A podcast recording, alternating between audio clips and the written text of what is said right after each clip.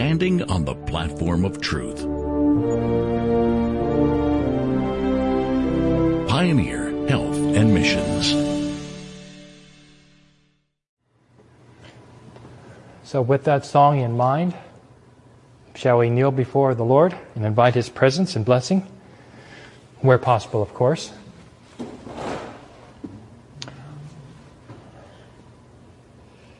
Our gracious Lord in heaven, dear Father, we thank Thee for the Sabbath day that we have enjoyed.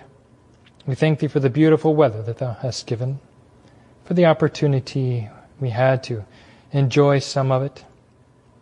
And Father, we thank Thee for Thy Word that brings to us sweet promises of hope, consolation to our souls. Father, we want our all to be laid upon that altar. Father, we want to hold nothing in reserve, for Thou hast held back nothing from us. And as we come here to consider this last in our message today, we ask for a blessing upon the opening and reading of Thy Word. May they speak to our hearts and our minds as well, as we consider those figures that have been given to us of the great work of salvation. I pray, Father, that these things will take on a personal meaning to us as we come away from these meetings. May they have made an impression upon heart and mind, and strengthened our will and purpose and desire to serve Thee. Father, we bless Thee and thank Thee, and all of these things we ask in the blessed name of Thy Son, Jesus. Amen. I hope you have your Bibles handy.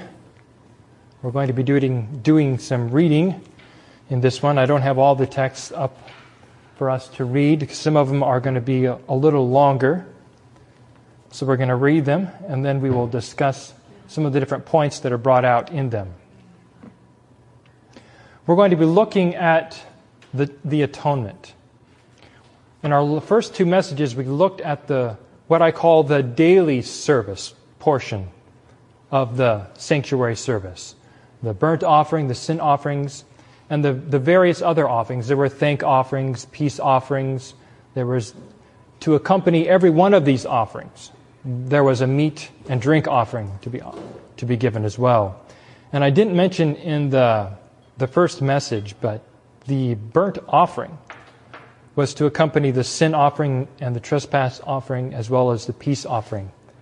Every animal that was sacrificed, there was a burnt offering with it, which expressed complete consecration, not only forgiveness, but consecration to God.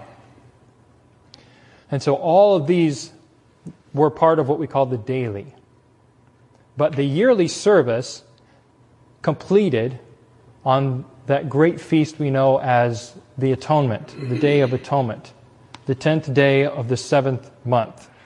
And I want us to look briefly this afternoon at that service and see what it has to teach us in regard to salvation and sin. In our last message, we saw the significance of the sin offering, and how that sin is transferred by Christ, typified by the priest or high priest, from earth to heaven.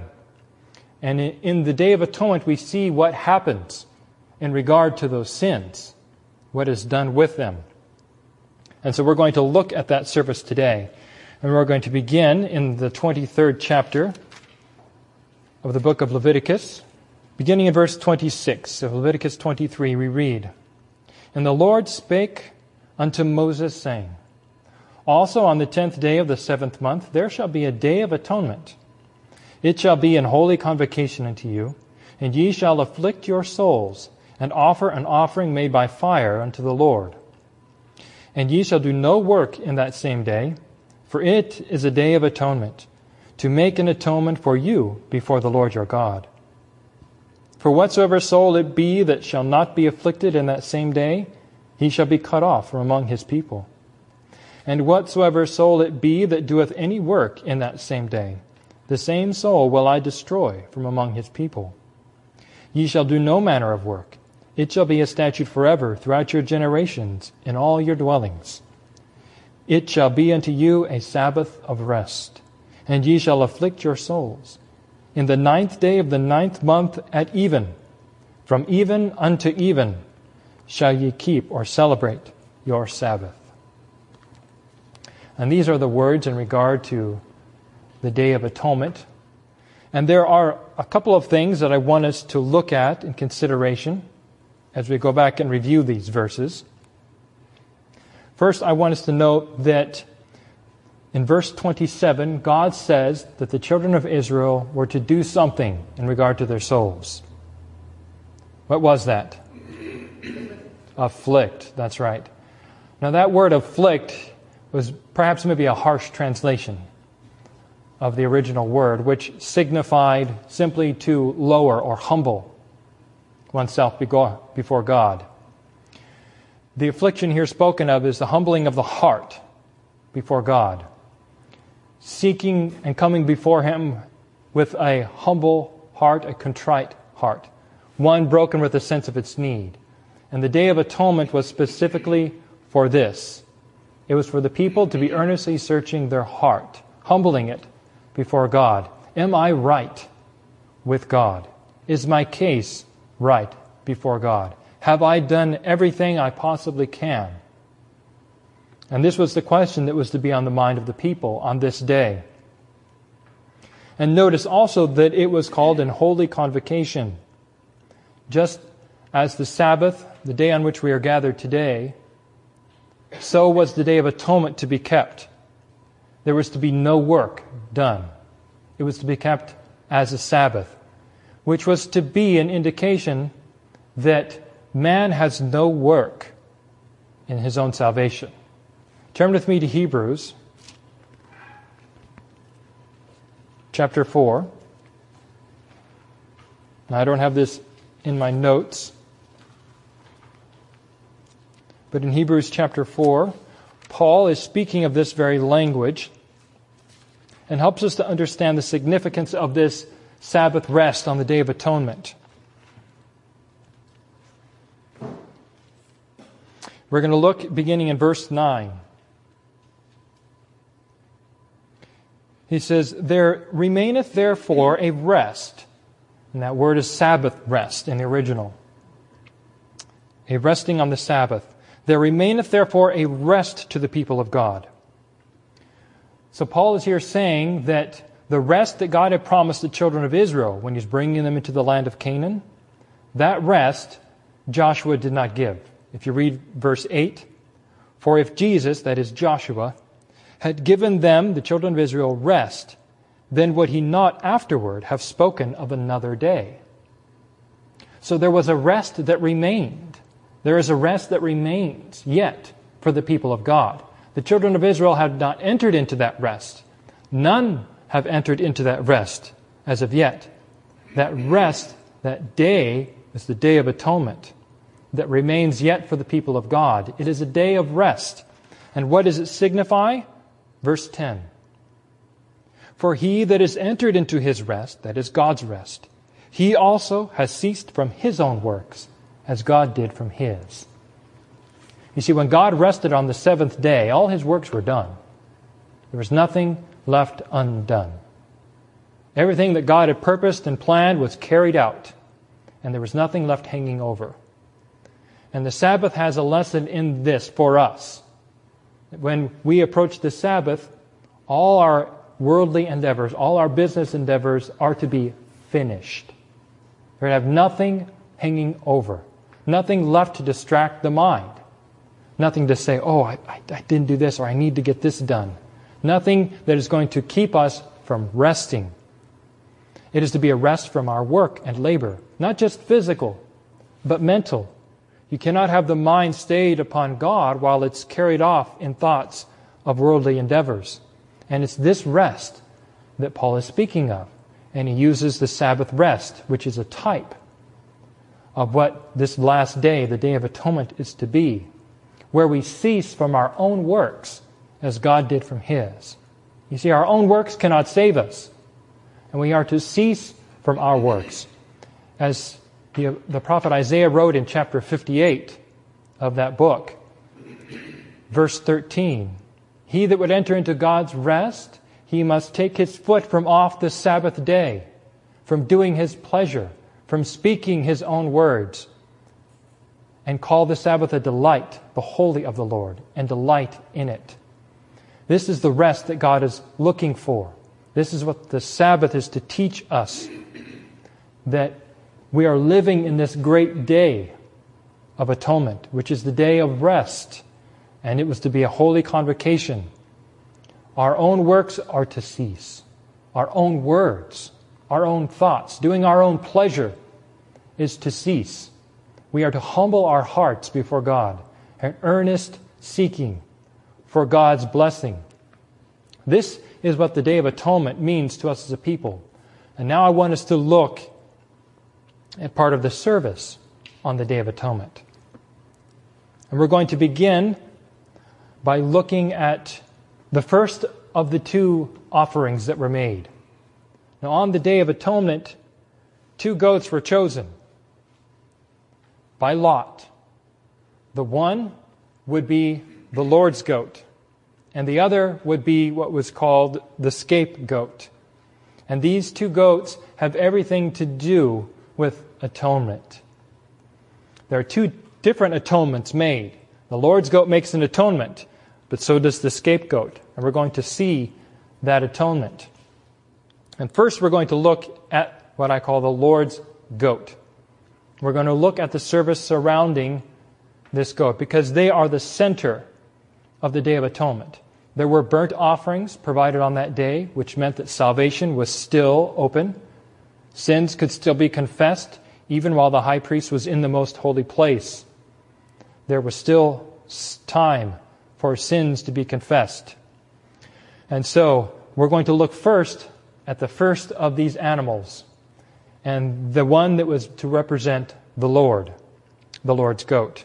And to do so, we're going to turn back to several chapters, to the 16th chapter of Leviticus. Here God gives specific instruction regarding the service on the Day of Atonement. We'll look from verses 9 to 19. And again, we'll go back and look at a few of the details. Beginning in verse 9, we saw how that lots were to be cast. We see that in verse 8. Verse 9 says, "And Aaron shall bring the goat upon which the Lord's lot fell, and offer him for a" what? A sin offering. So we see that the goat, the Lord's goat, is what type of offering? Sin. So it deals with sin, specific sin. This is not a burnt offering. It's not dealing with justification in a broad sense. It's dealing with specific sin.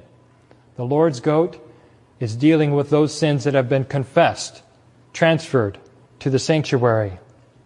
Now let's see what else it has to say. Verse 10. Here we learn about the scapegoat. We'll note a little bit more about it later. It says, "But the goat on which the lot fell to be the scapegoat shall be presented alive before the Lord to make an atonement with him, and to let him go for a scapegoat into the wilderness." And we'll note that shortly. Now verse 11. "And Aaron shall bring the bullock of the sin offering, which is for himself, and shall make an atonement for himself and for his house, and shall kill the bullock of the sin offering, which is for himself." Now this was done because of the humanity of the priest officiating. This bullock was for his sin. Verse 12. "And he shall take a censer full of burning coals, of fire from off the altar before the Lord, and his hands full of sweet incense beaten small, and bring it within the veil." Now this is talking about the second veil, the veil that divides the holy place from the most holy place. The censer is filled with fire or coals from off the altar, and then he is to gather the incense that was to be burned day, morning, and evening, and he was to put that upon the fire and go within the veil. It says, verse 13, "And he shall put the incense upon the fire before the Lord, that the cloud of incense may cover the mercy seat that is upon the testimony, that he die not." And this incense represents the intercession of the Lord Jesus Christ. We see that in the book of Revelation. It says that the smoke arose with the prayers of the saints, and it's a representation how that through Christ our prayers ascend to heaven and are a sweet smell or savor to God. And the high priest was to bring this incense and place it on the mercy seat so that the smoke covered the place. And this was so that the high priest, the human high priest, did not die. It was by virtue of the prayers or mediation of Christ. And so we see that. Verse 14. And it says, "And he shall take of the blood of the bullock, and sprinkle it with his finger upon the mercy seat eastward. And before the mercy seat shall he sprinkle of the blood with his finger 7 times. So this is relating to the priest himself. Because notice it was the blood of the bullock that was here sprinkled. Now verse 15, we get to the actual goat, that which represented the Lord. It says, "Then shall he kill the goat of the sin offering, that is for the people, and bring his blood within the veil, and do with that blood as he did with the blood of the bullock, and sprinkle it upon the mercy seat, and before the mercy seat." Verse 16, "And he shall make an atonement for the holy place, because of the uncleanness of the children of Israel, and because of their transgressions and all their sins. And so shall he do for the tabernacle of the congregation, that remaineth among them in the midst of their uncleanness." So this is the atonement of the goat, the Lord's goat. His blood is brought in within the veil, and it is sprinkled before the mercy seat, there to make an atonement and to cleanse it of the sin of the holy place. For all the sins have been brought by virtue of the blood into the holy place, and thus heaven had been defiled by our sins, and it is to be cleansed of that defilement. And it is by virtue of the blood of the Lord's goat that those sins are purged. Verse 15, we finished. Verse 16. Oh, sorry, you already read verse 16. Verse 17. "And there shall be no man in the tabernacle of the congregation when he goeth in to make an atonement in the holy place, until he come out, and have made an atonement for himself, and for his household, and for all the congregation of Israel. And he shall go out unto the altar that is before the Lord, and make an atonement for it." So an atonement is made before the mercy seat, and then an atonement is made for the altar that had been defiled by the blood when it was put upon the horns of the altar. An atonement is here made for those sins. Verse 18. And he shall go out into the altar that is before the Lord, and make an atonement for it, and shall take of the blood of the bullock and of the blood of the goat, and put it upon the horns of the altar round about. And he shall sprinkle of the blood upon it with his finger 7 times, and cleanse it and hallow it from the uncleanness of the children of Israel. And this is the first portion of the service that is conducted on the Day of Atonement. And it's full of significance. In the book of Daniel, I want you to turn there with me real quickly. This service is spoken of in a symbol. Daniel chapter 8. And there it's used, the language in referring to this day is interesting, because it speaks of this very work that the high priest was to do on the Day of Atonement, while he was in the most holy place and the holy place, administering the blood of the Lord's goat. It's the 8th chapter and verse 14. One saint speaks to another saint and asks the question, "How long shall the vision be concerning these 2 powers that were given to trample the earth under their feet?" And the answer is given, "Unto 2,300 days, then shall the sanctuary be" what? Cleansed. Interesting language. The sanctuary is what? It is cleansed of its defilement. And this is that portion of the Lord's work that is done by the high priest on that day. By virtue of his own blood, on the Day of Atonement, Jesus goes into the presence of the Father, administers his blood. An atonement is made for the transgression for the law.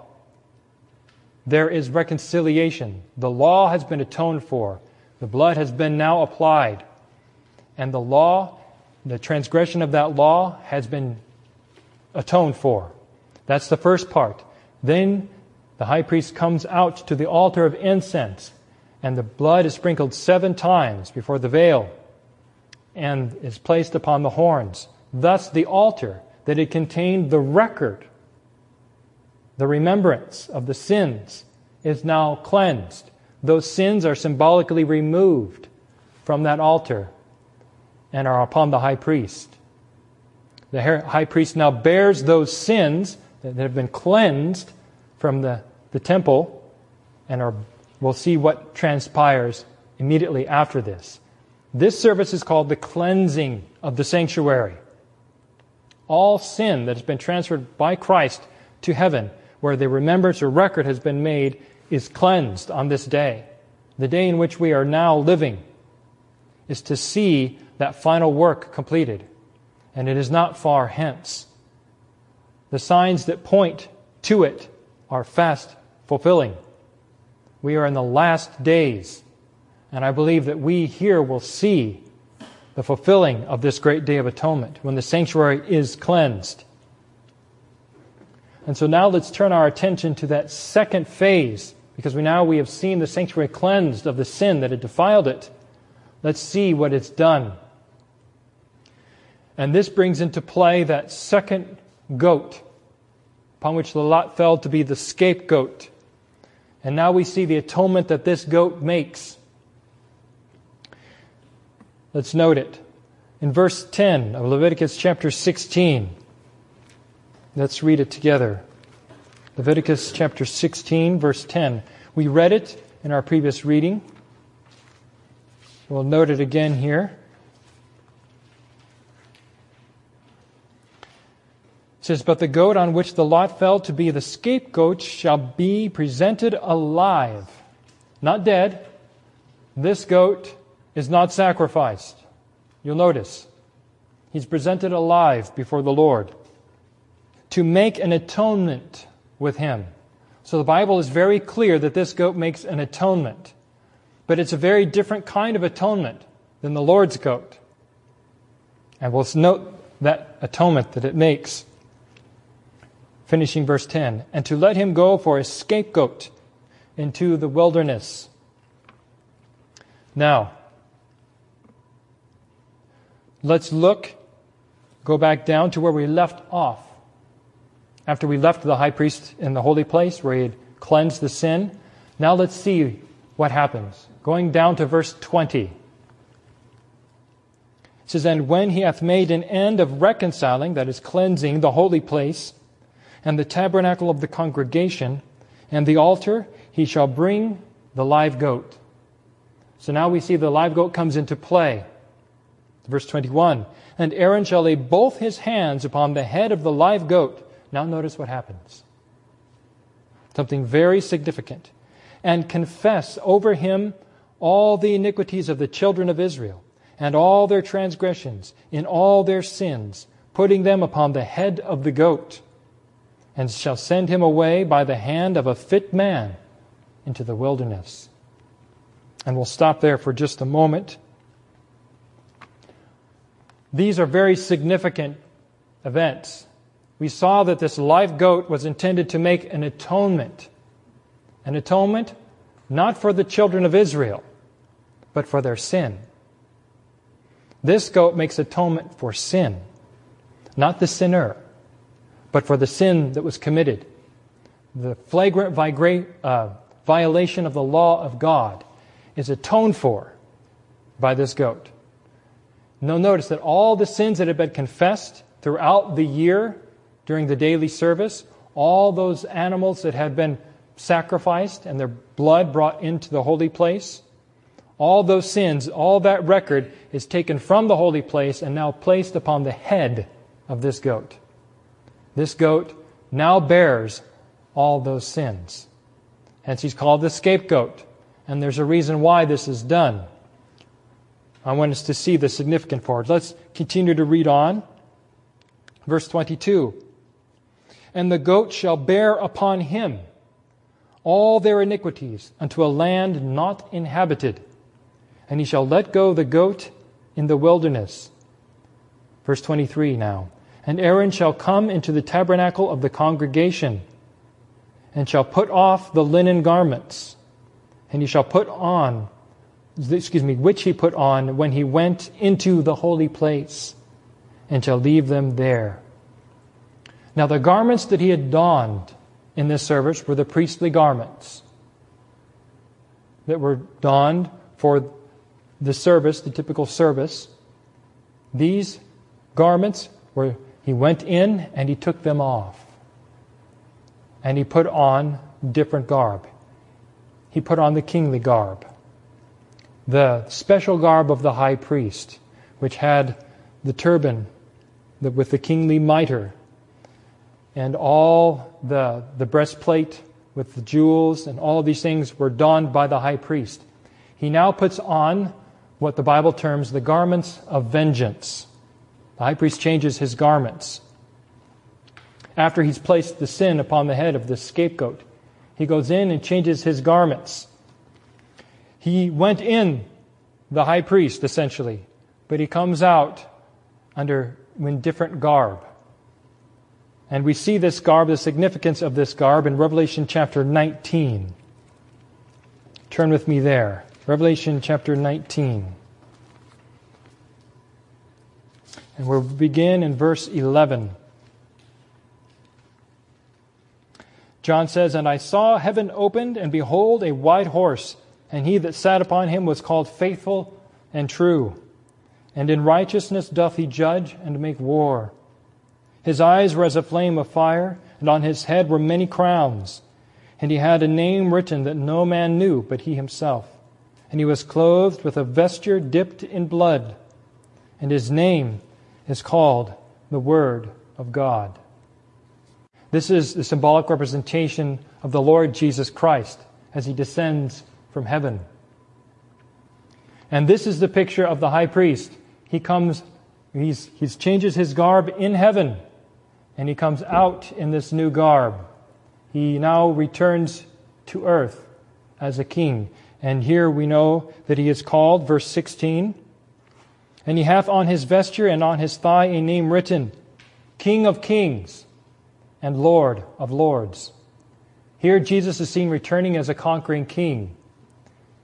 He is coming as judge to judge the earth. That is to execute God's judgment against sin. The verdict has been given.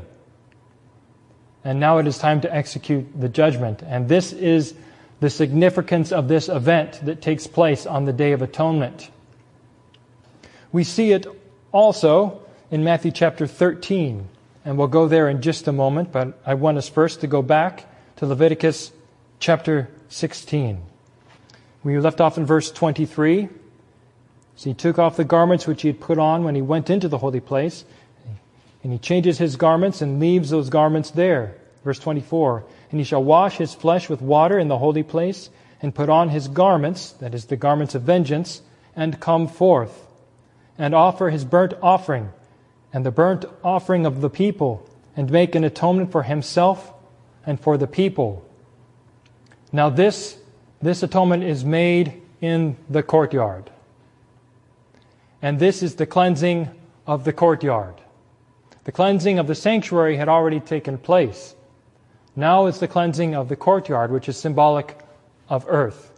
The high priest comes out in his new garb, or in his high priestly garb, we might say the kingly garb. And he comes forth and offers the burnt offering, symbolize atonement. Cleansing is now taking place upon the earth. And we'll see what this typifies in Matthew chapter 13. So turn with me now to Matthew chapter 13. Jesus, in speaking a parable to the people, speaks in relation to this Great Day of Atonement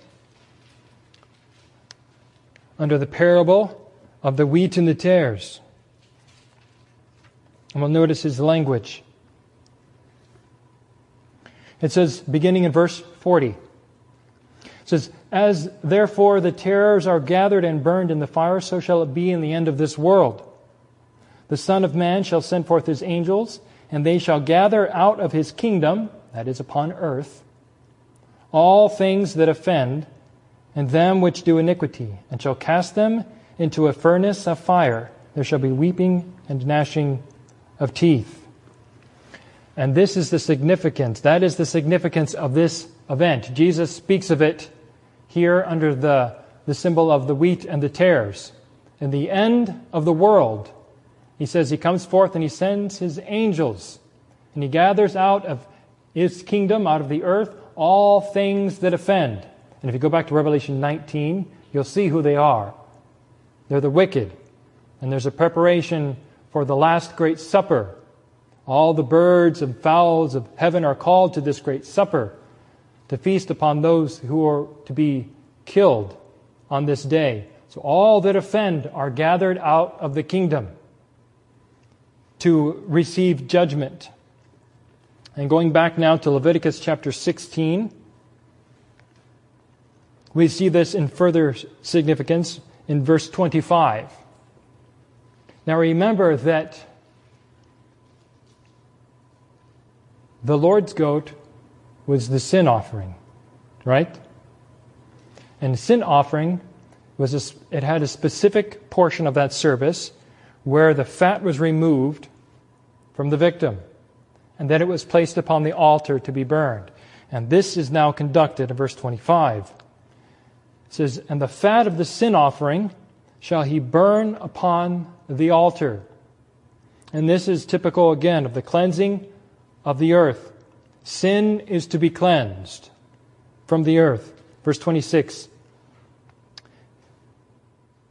"And after, while this is taking place, the fit man is at the same time leading the goat into the wilderness, a place of no return," as it reads. Verse 26, "And he that let go the goat for the scapegoat shall wash his clothes and bathe his flesh in water, and afterward come in to the camp." And we'll stop there and we'll finish with verse 27 shortly. But I want us to note the sequence of events. And we'll note it, well, before I say anything, let's go back to Matthew chapter 13.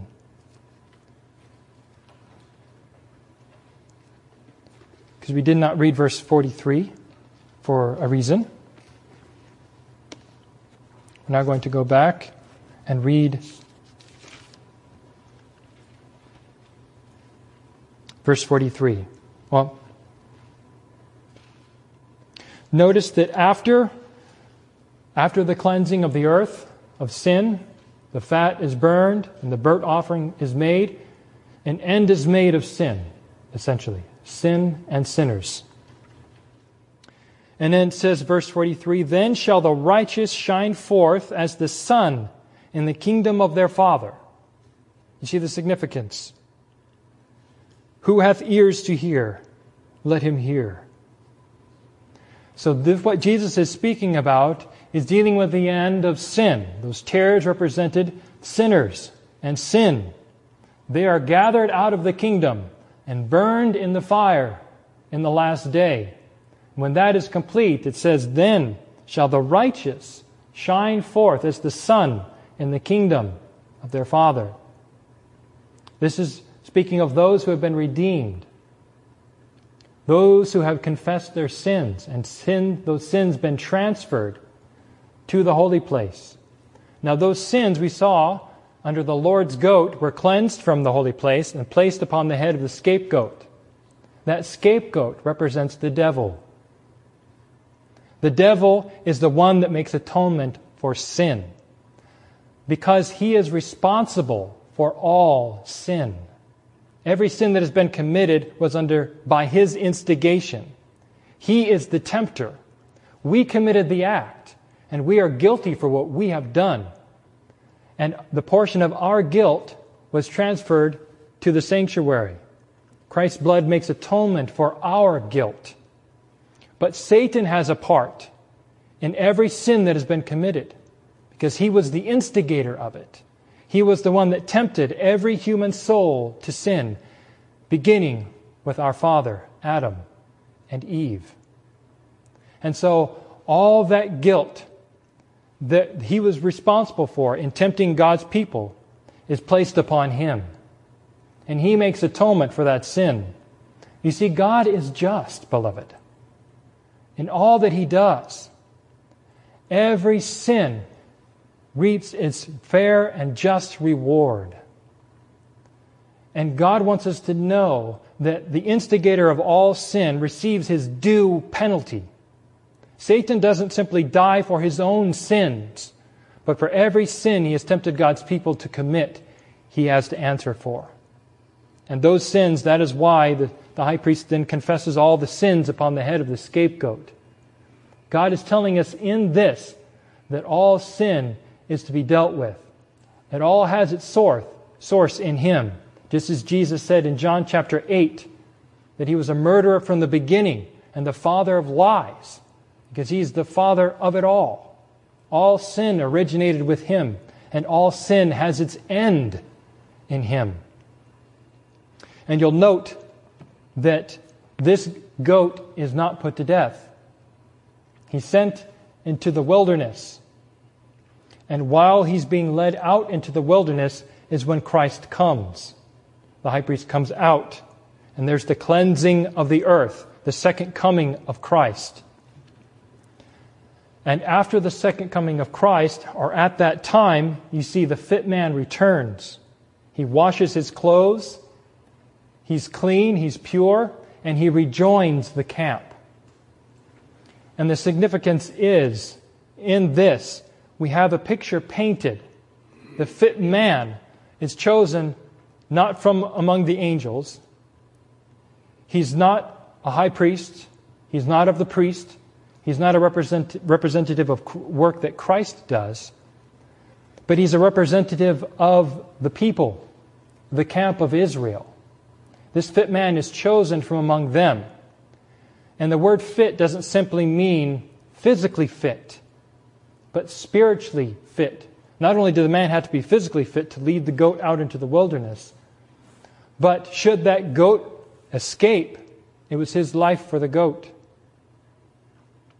And so, in the spiritual lesson, this fit man is chosen from among the congregation, which means there are a class of God's children in the last days who are going to be chosen to lead the devil, as it were, into the wilderness.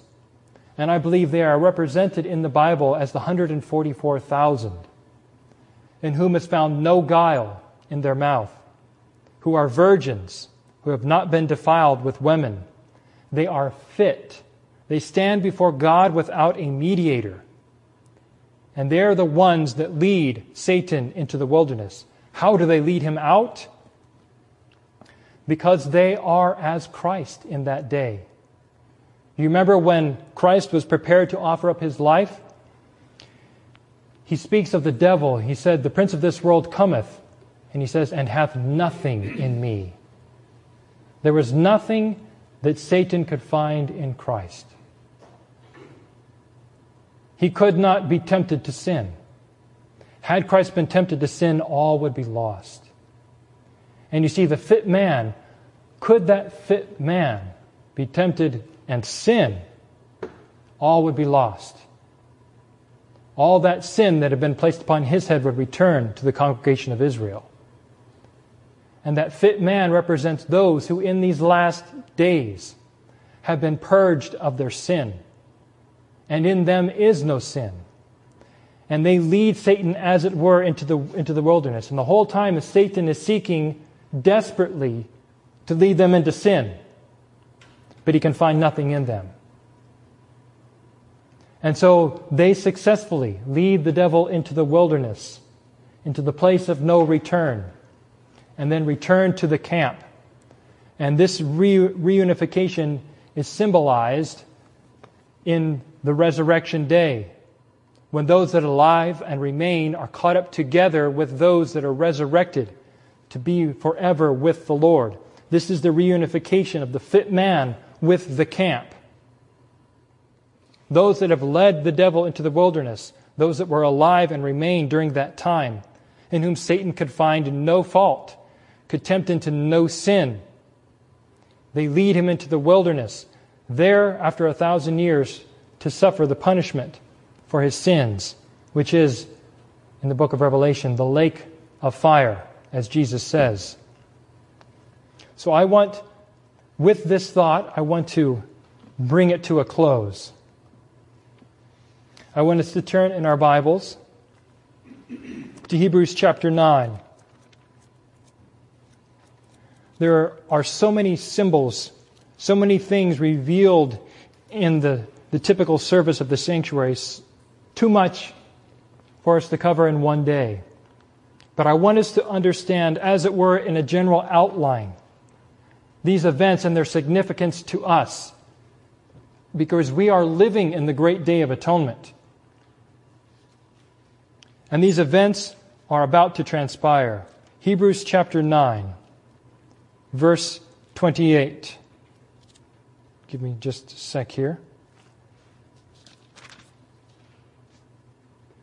Now, you remember that when Christ ascended from heaven to, or from earth to heaven, He bore with Him the sins. You remember that. Notice what Paul says concerning Christ when He comes. So, Christ was once offered to bear the sins of many, and unto them that look for Him shall He appear the second time, how? Without sin, unto salvation. Just as the high priest came forth from the holy place without sin, that sin had been placed upon the scapegoat, Christ comes the second time without sin. Those sins are no longer borne by Him. They have been transferred to the scapegoat. And in that service tells us the end of sin and sinners. Turn with me to Ezekiel chapter 28. There are a couple of texts that we're going to look at in closing. The first is Ezekiel chapter 28. We're going to look, well, we'll begin in verse 18. We'll read verse 18. We could get some context, but for the sake of time, we'll just read verse 18. That's Ezekiel 28:18. There, under the symbol of the king of Tyrus, here representing the devil, the Lord speaks concerning him. Thou, that is the devil, hast defiled thy sanctuaries by the multitude of thine iniquities, by the iniquity of thy traffic. Therefore I will bring forth a fire from the midst of thee, and shall devour thee, and I will bring thee to ashes upon the earth in the sight of all them that behold thee. Here under inspiration, the prophet Ezekiel tells us of the end of sin and sinners.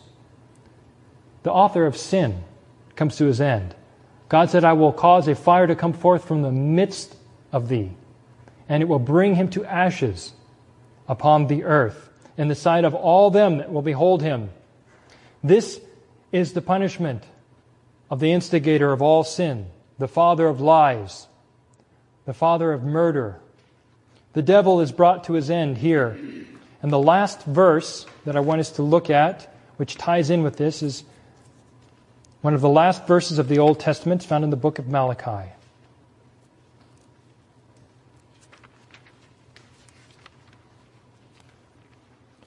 Before the testament of the Old Testament closed, God revealed what was to take place. We'll read chapter 4, verse 3 first.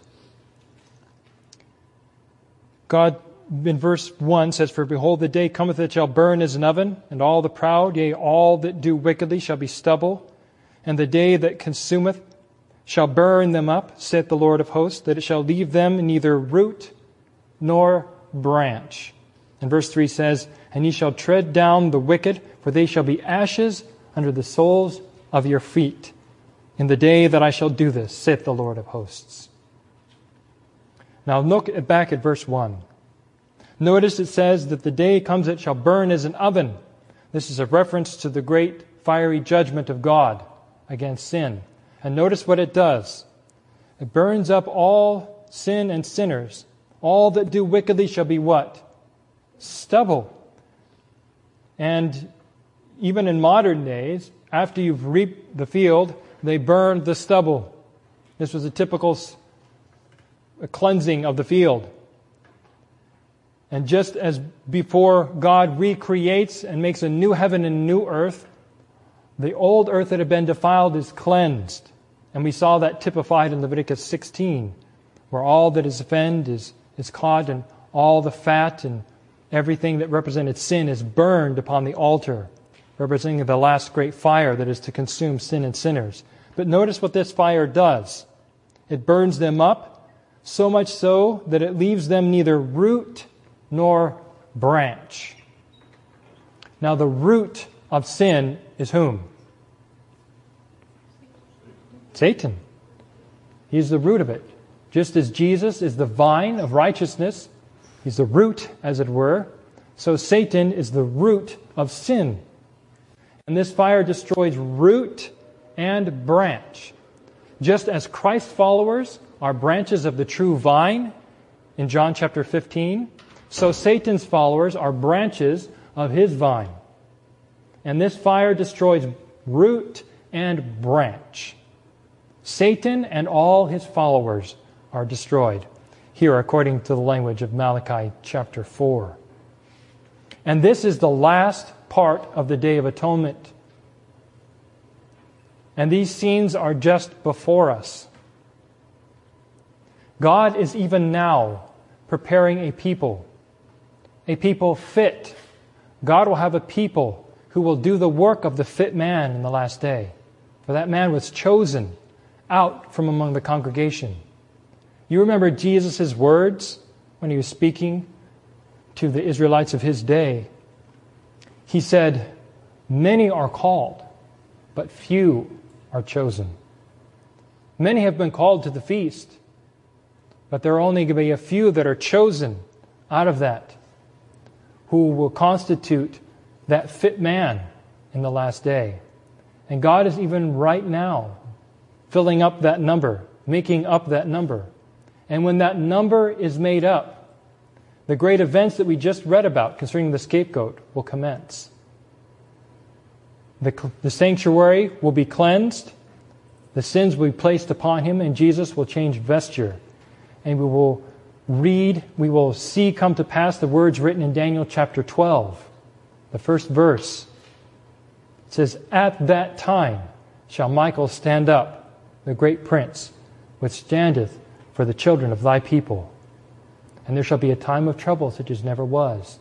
Just prior to the coming of Christ, there's going to be that time of great trouble. But God's people will be sealed. The 144,000 will be sealed. And they will, during that time, while Christ is coming, they will be leading the devil into the wilderness. And these events are just before us. The number is even now being made up. It began in 1844. When it closes, we don't know. But we know the events that are going to transpire very close, or that give us indication of its closing. And I have a message that was entitled "The Judgment and the Close of Man's Probation." And if you want to understand more surrounding those particular events, I'd invite you to go and look at that. It's not up yet, but it soon will be. But I want each and every one of us here to be a part of that. I want us to be among that number. Serious events are before us. Wondrous events. Yes, there are going to be some grim things about these last days. But there's also tremendous glory. The Lord is about to come. Sin is about to be made an end. And the ushering in of eternal peace and joy and happiness. The fulfilling of God's promise. The fulfilling of that rest into which God wants us to enter. And if you want to have a part with that, if it's your desire to be among those that look up and say, "Lo, this is our God, and we have waited for Him, and He will save us," then I want to invite you to bow with me, or bow your head where you can as I kneel in a word of prayer.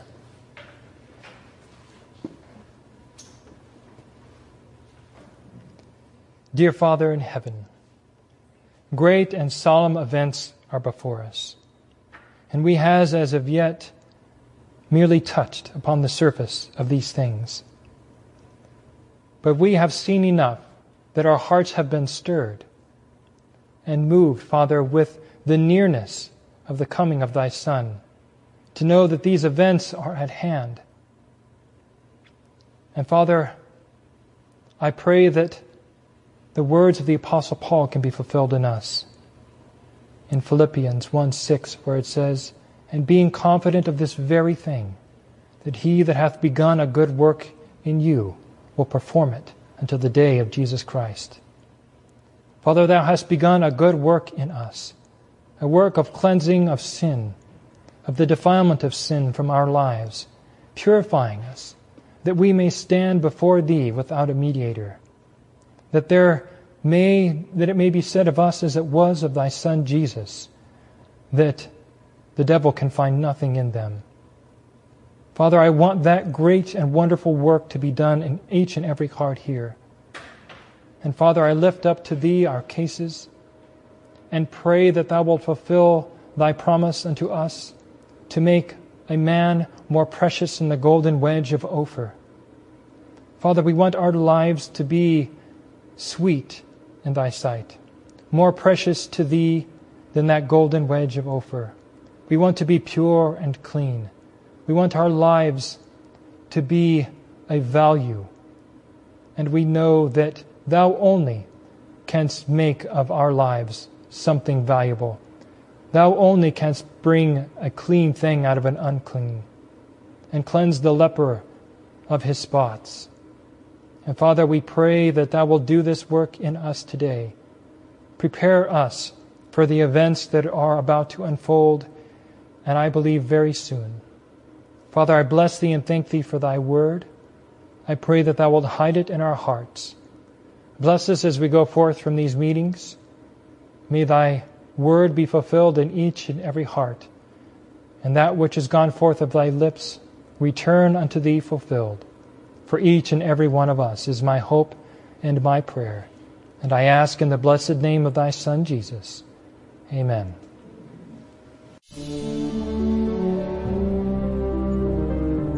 Standing on the platform of truth.